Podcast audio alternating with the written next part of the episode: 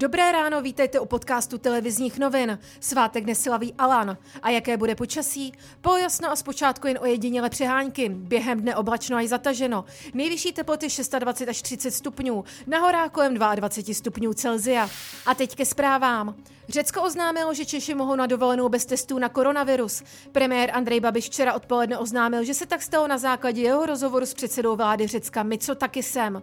Více už premiér Andrej Babiš. My jsme si SMSkovali hned od pondělí a dneska mi teda oznámil, a já jsem s ním mluvil telefonicky, že zkrátka to nebude platit. Ano, že řecká strana to dneska oznámí. Ministerstvo zdravotnictví zařadí Španělsko kromě Kanárských ostrovů mezi rizikové země. Opatření bude platit od dvacátého čtvrtého srpna. Nařízení by dnes mělo být vyhlášeno v souvislosti s pravidelnou úpravou přehledu rizikových zemí.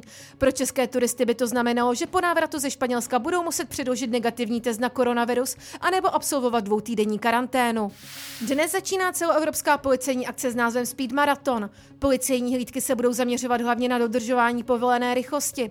Lokality vybrali nejen policisté, ale také veřejnost. Při minulé bezpečnostní akci, která se uskutečnila loni, zkontrolovala policie sedm a půl tisíce aut a zjistila tři tisíce dvě stě přestupků. Ministři zahraničních věcí zemí Evropské unie budou dnes jednat o možnosti uvalení sankcí na Bělorusko kvůli násilnému potlačování demonstrací.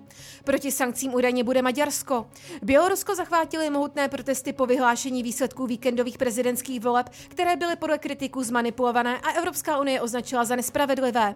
Demonstrace provází tvrdé střety s policií. Fotbalisté Lipska slaví premiérový postup do semifinále Ligy mistrů. O výhře dva jedna nad Atletikem Madrid rozhodli golem v závěru zápasu. Další podrobnosti k reportážím a aktuální zprávy najdete na webu T N C Z.